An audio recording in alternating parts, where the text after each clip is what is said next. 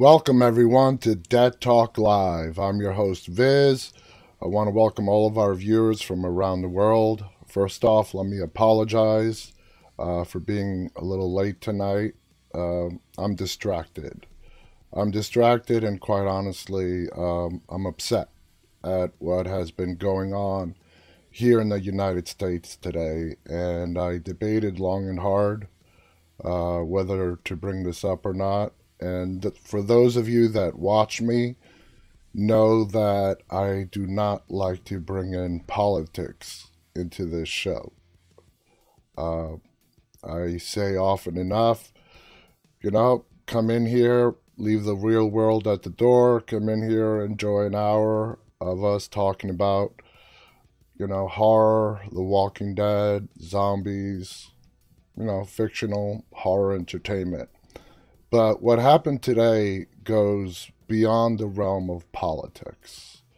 In fact, today, what happened today, what's happening today, really has not much to do with politics at all. Today, uh, it involves a man who is a uh, narcissist. And you've heard me mention on this show plenty of times in regards to the psychopaths that we see on screen, the Hannibal Lecters, the narcissists, how psychopaths, you know, train in the mirror on how to show emotions and effect. But we're dealing with a narcissist, and it's one person, and it's the current and outgoing president of the United States, and uh, Donald Trump. Uh, what happened today to say was appalling would be a huge understatement. I was born in this country. I was raised in this country. In fact, I am the first in my family to be born in the United States. My mother and father and brother were born in Greece. They immigrated here.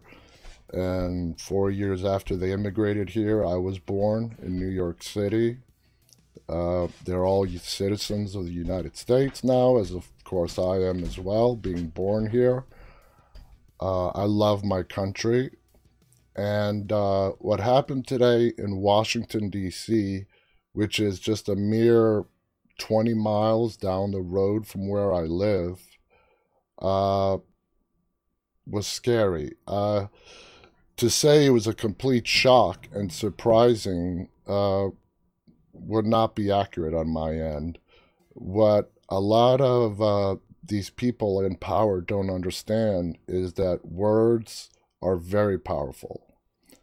Uh, and we have a person, this is not a knock on Trump politically. I, you know, I want to get one thing out of the way and clear right off the bat.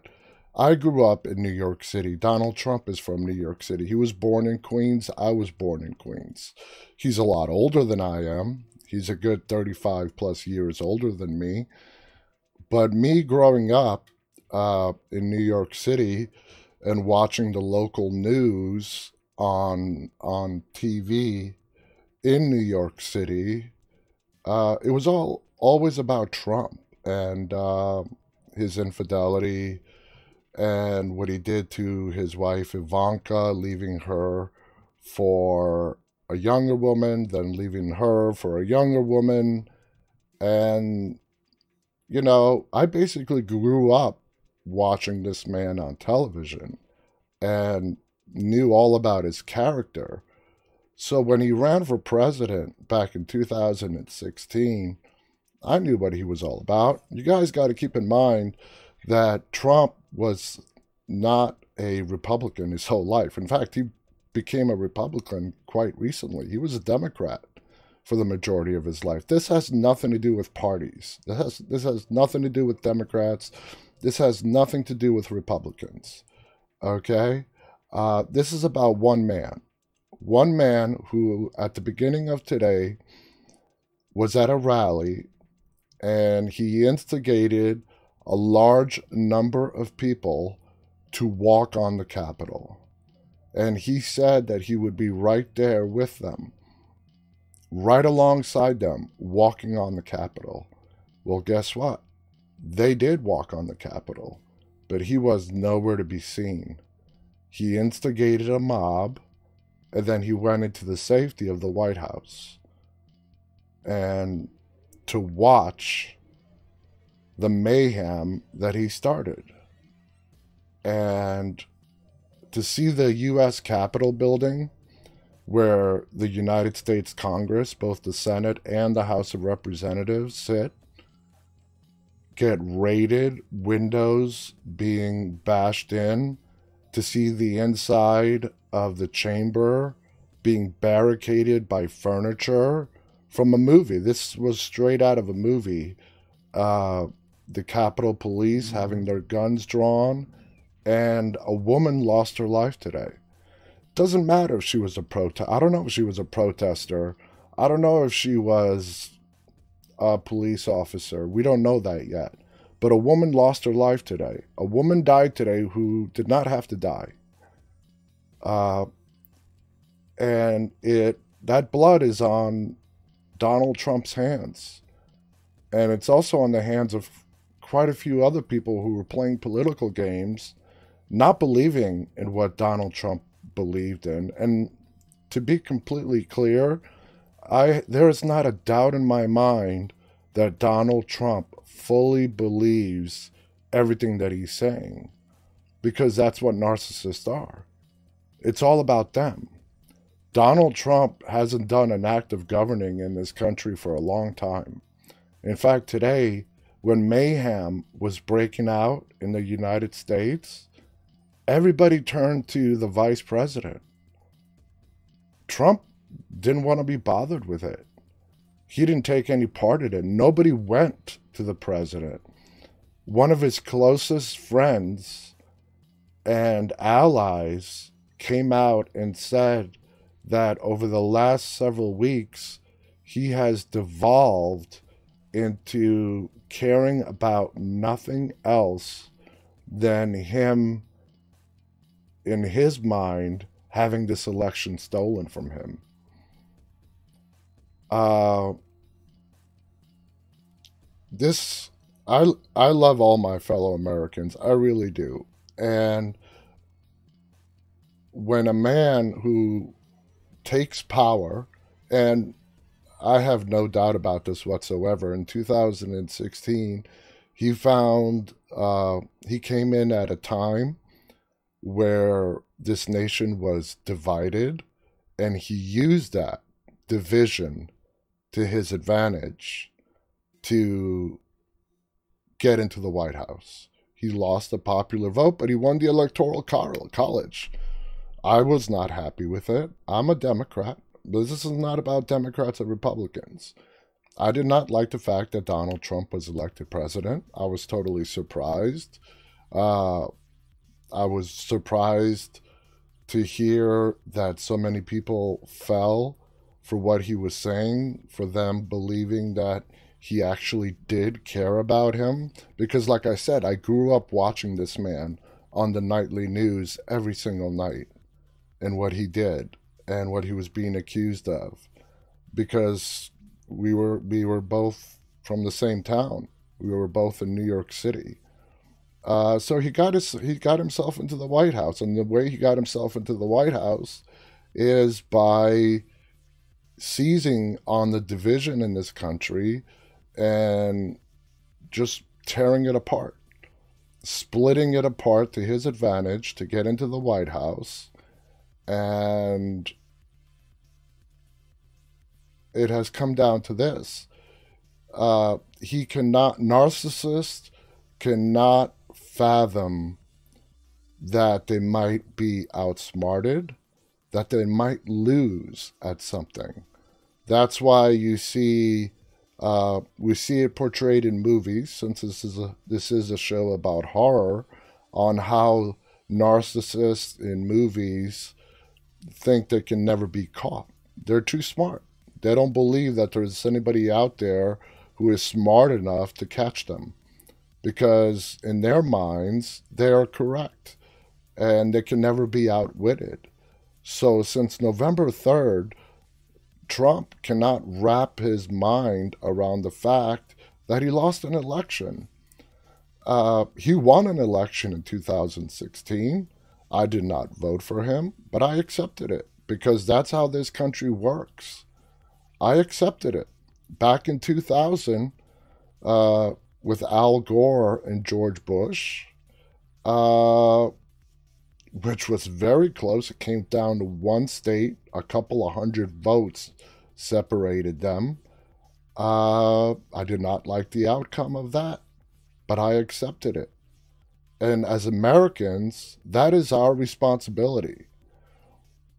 When you have somebody who's claiming voter fraud before an election even takes place, just preparing and paving the way in case he does lose. I mean, what what more can you really say? Uh, it's just astounding. A lot of people got hurt today, and I don't put the blame entirely at the protesters' feet. One of the rights that we have in this country is our right to assemble and protest peacefully.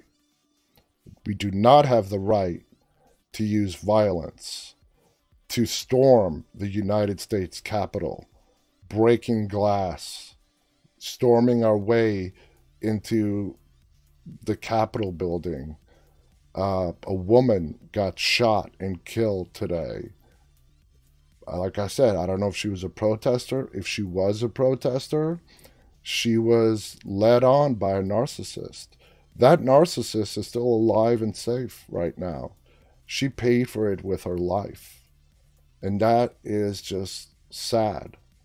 There's no other word for it. It's just sad. Uh, and the amount of people that believe that everything that comes out of Trump's mouth is actually true, uh, I don't know what to say. I really don't. Um, I wish you guys watched this man growing up as I did.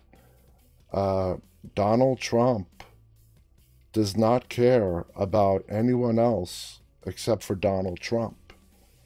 He came out this morning, he instigated a mob. And even after the mayhem, he was calling those people that were breaking down the windows of the United States Capitol patriots. They were patriots. No, they are not patriots. Nowhere in the Constitution does it say that you have the right to storm the United States Capitol and break your way in while Congress is doing their job inside. Okay? Today, what was happening in the United States Congress was a formality. Okay?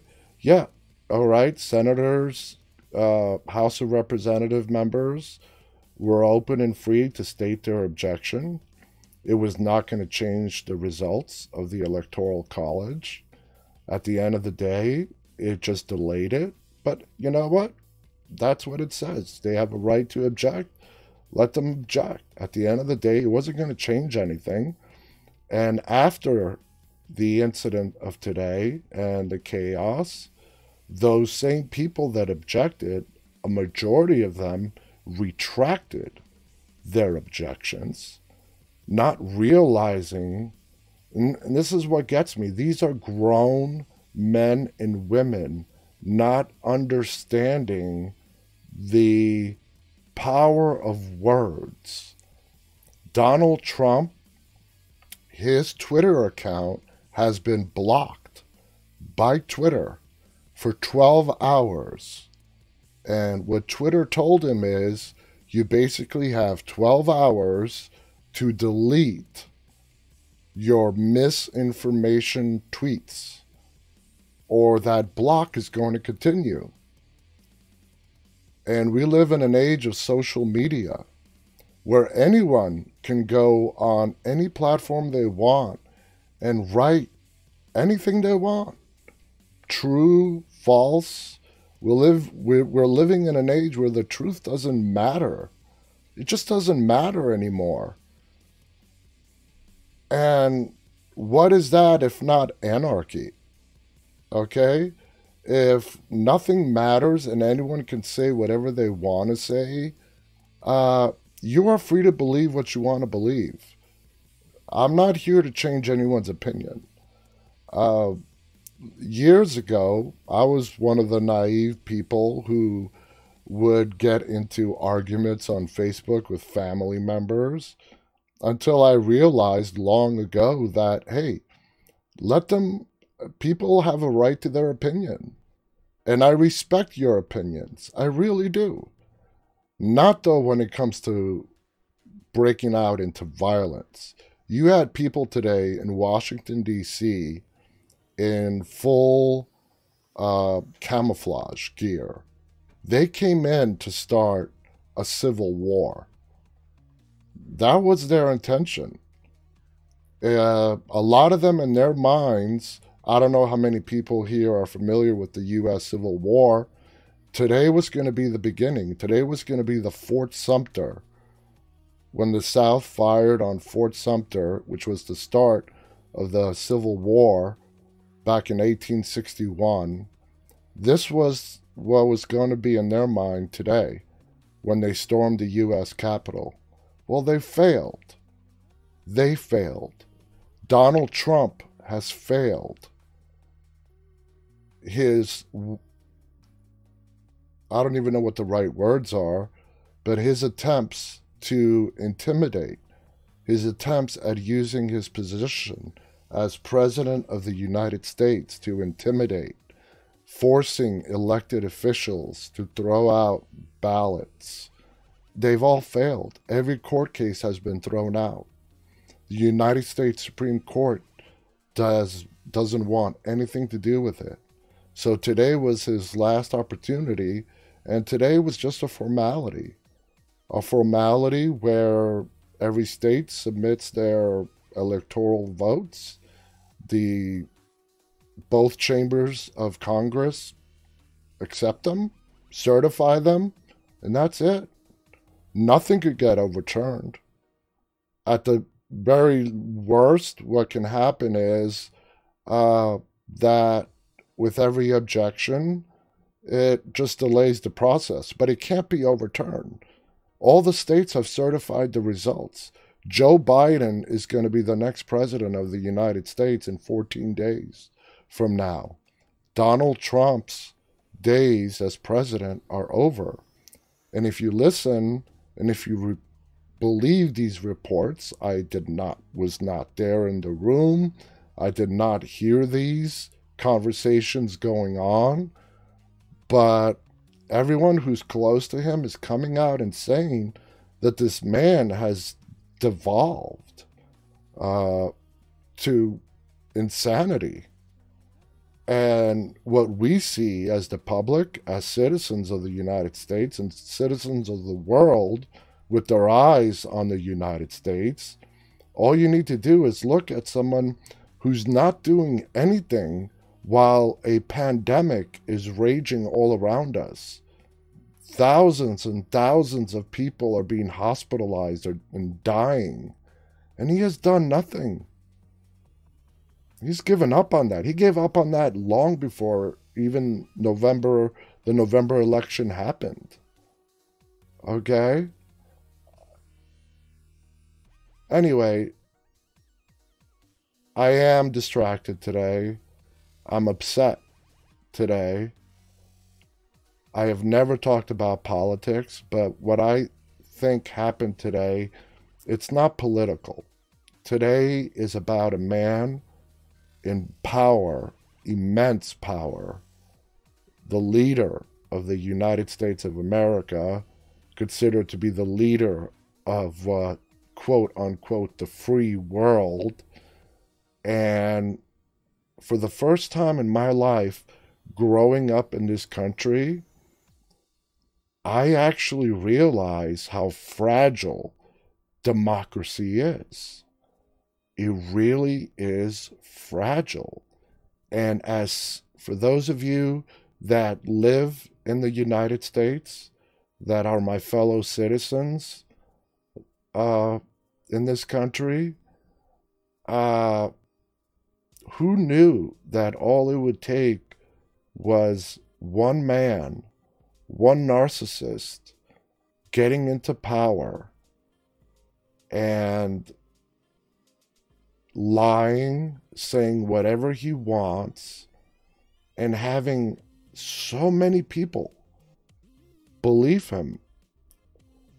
This person got over 80 million votes in this last election.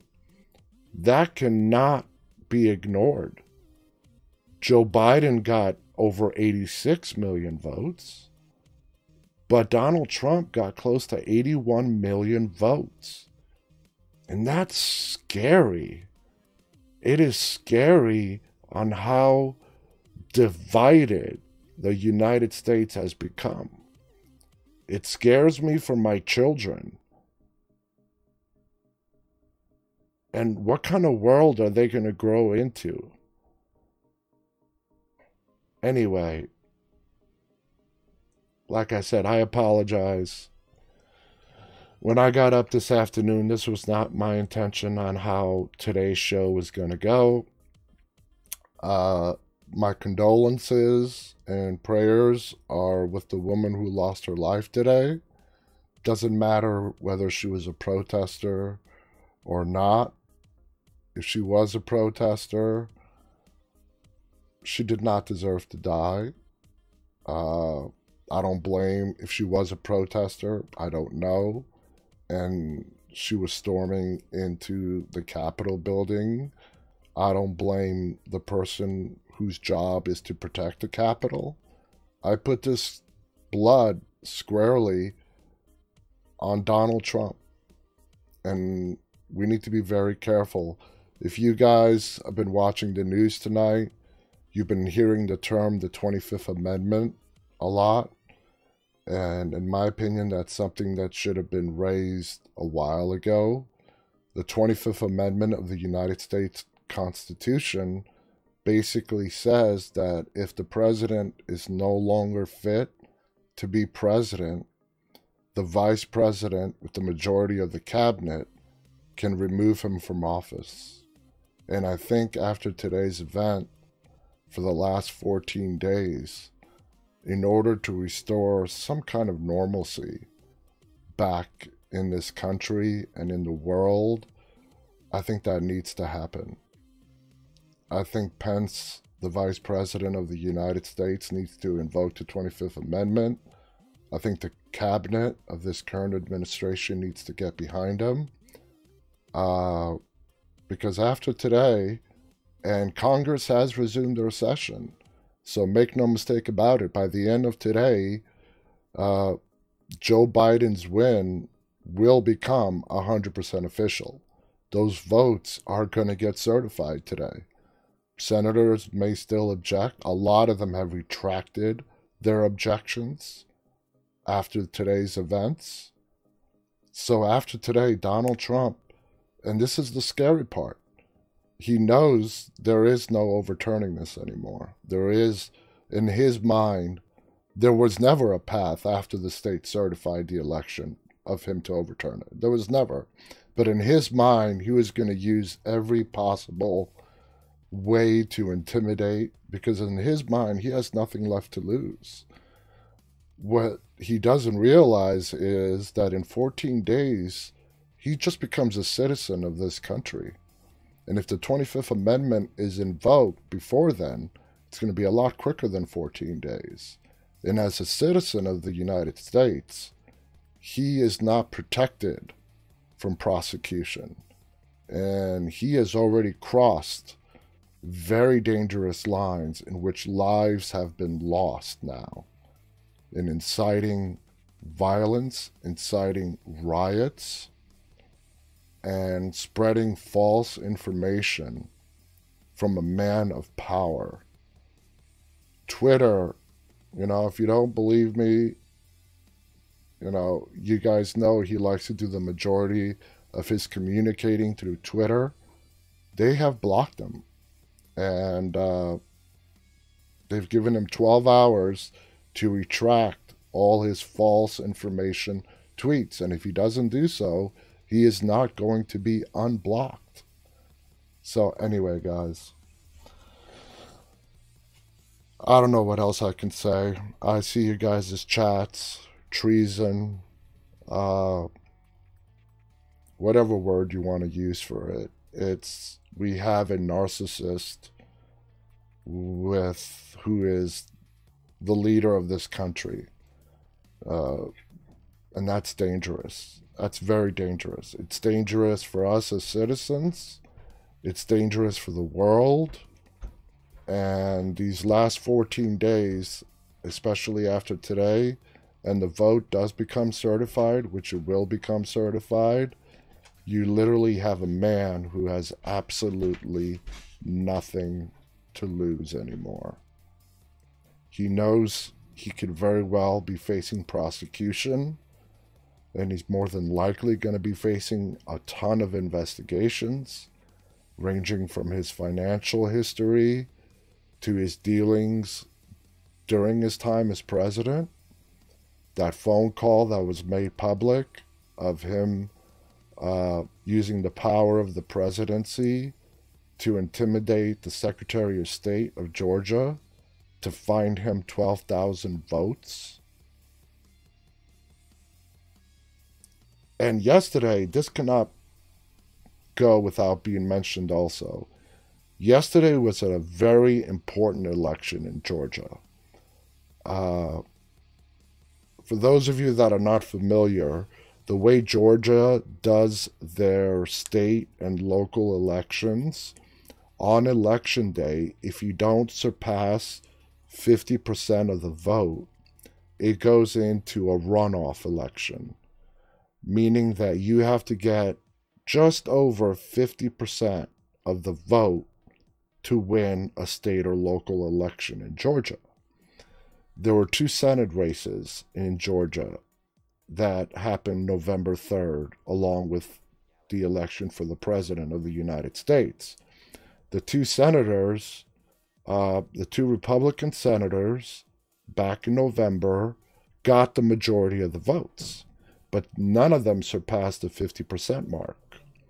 So this is not a new law. This has been the way Georgia's done it for a long time. Nobody's disputing that. So that runoff election, and what a runoff election is, it's basically okay, nobody surpassed 50%, so we're going to hold a secondary election for the state senators. And that happened yesterday. And the two Republican uh, senators who got m- the most votes, and uh, they would have won the Senate seats uh, if Georgia didn't have that law on the books about needing to surpass 50%, they would have become the senators. Uh, they would have continued as senators for the great state of Georgia. So the runoff election was yesterday. And those two people, the two Republicans that won the majority of the votes, lost yesterday. And they lost big time. And that's huge. And the reason why that's huge is because Georgia was one of the states of the endless assaults by President Trump on how the election was rigged by the Democrats. And the Georgians who finally got their voices heard last night said, screw that. So the two senators who did not have the spine to stand up for the people that they represent in their state, but went along with President Trump and his false information of voter fraud, they lost. The people of Georgia spoke up yesterday. So those two people that got the majority of the votes in November are no longer senators in the great state of Georgia. Now there are two Democratic senators in the state of Georgia. And with that, and with both those victories for the Democratic Party yesterday in Georgia, the Democratic Party now has control of the Senate. The Democratic, Democratic Party, come January 20th, has the White House, has both chambers of Congress, the Senate, and the House of Representatives. And if that's not a repudiation against what Trump has been saying, and these are the people speaking, and these are the politicians who, instead of standing up for the people that they're supposed to represent and being honest and truthful that this was a fair and honest election and sided with Trump instead, they lost. And I tip my hat to the voters in Georgia for showing what democracy is really all about. Because at the end of the day, it's us the people. We have the final say on who gets elected. That's what free and fair elections are about. And as with any election, there's going to be discrepancies. But it's not massive voter fraud. There's going to be a vote that a machine does not calculate correctly. It's been going on since the ancient Greeks when they were voting with rocks. Whether you were the way the ancient Greeks would vote is you would take a rock. A black rock would represent candidate A, and a white rock would represent candidate B, and they would drop them in a basket. Even back then to today, there are irregularities. It's not 100% perfect, but it's not massive voter fraud where it's going to change the results. There's a difference. There is a difference. So, congratulations to the two new senators from Georgia. And above all, congratulations to the people of Georgia for having your voices heard loud and clear and being a benchmark for how the rest of this country feels with all these bullshit claims that we have been getting bombarded with from a lot of Republicans, and in particular, the President of the United States.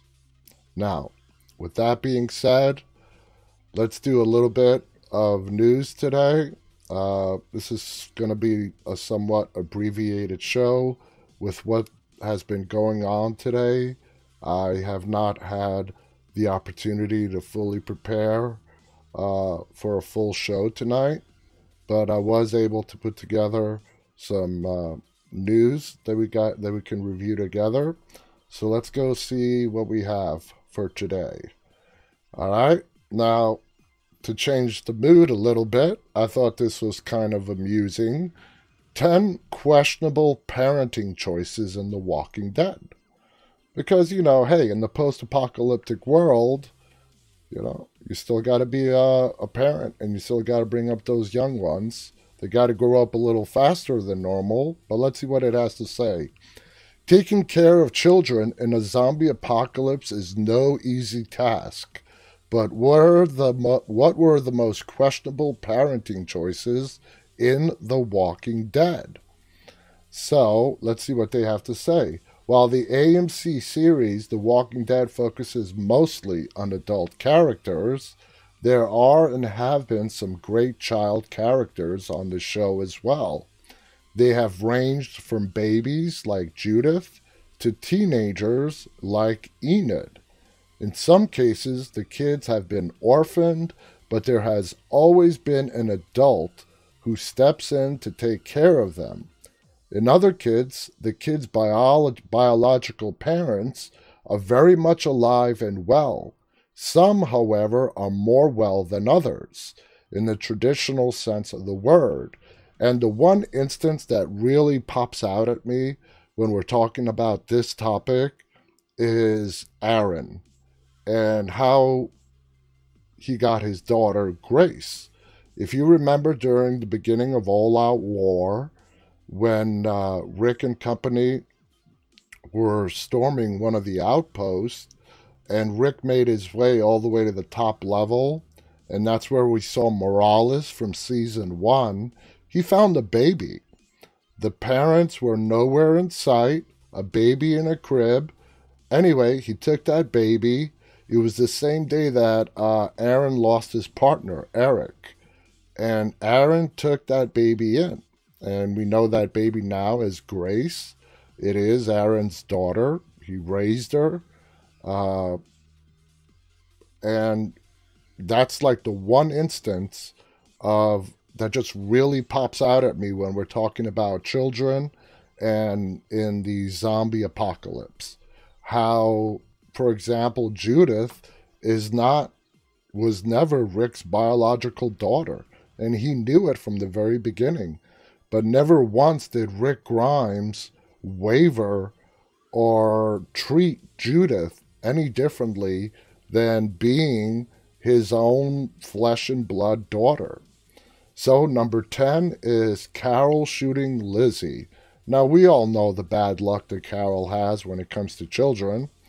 Uh, obviously, Carol's very difficult decision to execute Lizzie is one of the worst parenting decisions in the series. Come on. You know, let's give Carol a break here. Uh, instead of calling it the worst decisions, in parenting history on the show. How about looking at it from the point of view that she did what needed to be done that no one else, at least there at the moment, could do? Uh, in turmoil and tears, Carol urged the young girl to look at the flowers before shooting her point blank in the back of the head. It seemed awfully cruel and heartless and under any other circumstances, it totally would be. Lizzie was severely mentally ill, had already killed her younger sister, Mika, and likely would have killed baby Judith if she wasn't taken out. She was getting ready to kill Judith if Carol and Tyrese did not show up when they did. She wasn't going to be able to get the help she needed, so there was no other choice. Nonetheless, the decision still raises questions and remains one of the darkest scenes in the series' history. And that's a great episode. Uh, number nine is Michonne leaving Judith and RJ. Yeah, that to this day is something that a lot of us cannot comprehend. We know that Michonne is out looking for Rick because she found evidence that he might still be alive.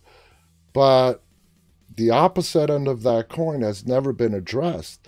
The fact that she has two children, Judith and RJ, and we don't actually get to see this on the screen where she actually talks to Daryl and say, "Hey Daryl, I'm leaving you with my two kids. Please take care of them. Uh, that conversation never happens. In fact, Michonne never talks to Daryl. It is Judith that tells Daryl that Michonne is not coming back anytime soon, at least. That's odd. Okay, they could have uh, done that a little better. Uh, it just raised a big question mark and it was just left for us as viewers to assume that Judith and RJ's caretakers would be Daryl. And not so much Daryl alone, but the community as whole as a whole will come together to raise those two kids. Number eight, Maggie leaving with Hershel. I don't see this as a questionable uh, parenting decision. If Maggie would have left and left Hershel behind, that would have been questionable. But Maggie needed to get away. Uh, we know that something broke out between her and Michonne. Maggie needed to take a step back. Uh, her taking her son with her, no real big uh, mystery there. Now, if she would have left him behind, that would have been a whole other thing. Uh, number seven on the list is Jesse not making Sam get training. Sam was the personification of a young brat, a kid who was just being, well, a kid in the apocalypse. Part of his whiny nature, however, was the fault of his parents who kept him sheltered in Alexandria. Surely Jesse must have known that things could and would go badly one day. But you guys got to keep in mind, Jesse was not the one to be the teacher. In fact, no one in Alexandria was the combat warrior before the before our group showed up. They did not have any kind of skills. Even the people that would go on runs, in particular Aiden and Nicholas, Aiden being Deanna's son, we knew they were jackasses and really couldn't handle themselves, you know, either. And they're the ones that went on scavenger runs. So who was supposed to train Sam on how to be a fighter? So she would have been, uh, so she should have been open to having Sam learn how to fight at a young age. Again, the question who's going to do it? There was nobody available. Number six, Ezekiel not taking, taking Henry out more into the wild. Okay, Ezekiel did a great job at training Henry, spending time with the young boy every day to help him to hone his skills. But when it came time to actually going out to meet with the saviors or fight walkers, Ezekiel never wanted to put Henry in danger. And as a father myself, to me that's perfectly understandable. While the admirable while while that's admirable, it's also meant that Henry wasn't able to truly try out his skills and learn via hands-on, hands-on experience with the enemies. And the person that trained Henry the most was Morgan. Uh, Morgan was actually training Henry's older brother, Benjamin, and then Henry took on the mantle of learning Aikido, uh, to which he used and practiced every day up until he was massacred and killed at the Kingdom Day uh, massacre by Alpha. Number five, Morgan not killing his Walker wife. And actually, this is huge. I don't know why this is number five and not number one. The biggest mistake that I don't think anybody can argue here is Morgan not taking out Jenny. Okay? Because of that decision, his son Duane died. Another totally understandable decision in the beginning, Morgan's wife had turned and was roaming around the house day after day Morgan had many opportunities to shoot her in the head from afar and put her out of her misery, but he could never bring himself to do it. In the end, the decision to leave her to come back to bite Morgan literally when she managed to get in the house and bite and kill their son Duane. Morgan was never the same afterwards. He lost his mind everything Alpha did to Lydia. So basically, instead of clumping it or breaking it down into Alpha's, you know, short, you know, a list of Alpha's bad decisions when it came to her daughter Lydia, basically they're saying everything Alpha did in raising Lydia was completely wrong. Everything about Alpha's parenting was questionable from the way she treated Lydia to the beliefs she tried to impart on her daughter. She was cruel, heartless, and abusive, both physically and mentally. So it's no surprise her death was one of the most satisfying villain deaths on the show. Alpha did anything she could to tear Lydia down and frighten her, despite the fact that she clearly cared deeply for her daughter, but she cared more about not showing weakness to the whisperers. Number three, Carol not removing Lizzie earlier. Notice they're using the word removing and not killing. While the fact that Carol took out Lizzie was at all uh, was questionable, what was also questionable is why she didn't do it sooner. Had she made that tough decision earlier, it might have saved the life of Lizzie's younger sister, Mika. As soon as Carol noticed that something was off with Lizzie, she could have taken care of the situation. She might not have realized that it would have gotten so bad. Nevertheless, keeping Lizzie with the group, even after realizing there was even a small chance she could be a danger to others, was questionable. Well, my question to that is what do you do with her? You can't put her in a hospital, they don't exist. Do you exile an 11 year old girl to the wilderness? What other options did they have up until Lizzie took out her sister? Number two, everything Carol did pretty much. Ouch. Talk about calling Carol a bad mom. Even Carol questioned every parenting decision she made with her kids, from her biological daughter Sophia, who died one of the most gut wrenching deaths on the series, to her many unofficially adoptive kids over the years. Like Lizzie, Mika, and Henry, in one episode, Carol, delirious and lacking sleep, continued to see visions of all the kids under her wing who had passed along the way. While not everything was Carol's fault, she is consumed with guilt about everything she did when she had children under her care and they ended up perishing. Number one, Lori sacrificing herself for baby Judith. Wow, they're calling that a bad parenting decision. Lori did the right thing in many people's eyes by instructing Maggie to deliver her baby safely, regardless of the fact that she knew she would not survive the birth. And while it was a selfless decision for the sake of her child, it was also a selfish one because she was leaving her son, Carl, behind. Was it better, especially given the circumstances, to leave the group with a crying baby or for her to be there for her younger son? Granted, there was likely no circumstances where Lori could have actually survived anyway. Nonetheless, the decision raised eyebrows.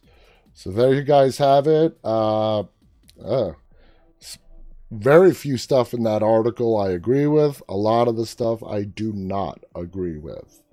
Uh, calling Lori, Lori's decision to save her baby, uh, a bad one because she abandoned Carl. I don't know where they're getting that information from. Anyway, guys, like I said, it's going to be a little bit of a short show. I'm surprised we made it uh, to 50 minutes already. Uh, thank you so much for tuning in, uh, for listening to my speech at the beginning of this show. Uh, my prayers and good wishes are with everyone tonight. Everyone. You know, in the United States and around the world. Uh, I do believe that we are going to come out from this stronger and better, and some way, somehow, we are going to bridge this fracture in our civilization that has been made a lot worse over the last four years. So, for those of you around the world, pray for us. And for us here in the U.S., let's pray for each other. At the end of the day, guys, we're Americans, we're human beings and there's no room for what happened today to happen again. With that being said, please stay safe. I'll be back on the air again tomorrow. Stay walking. Good night.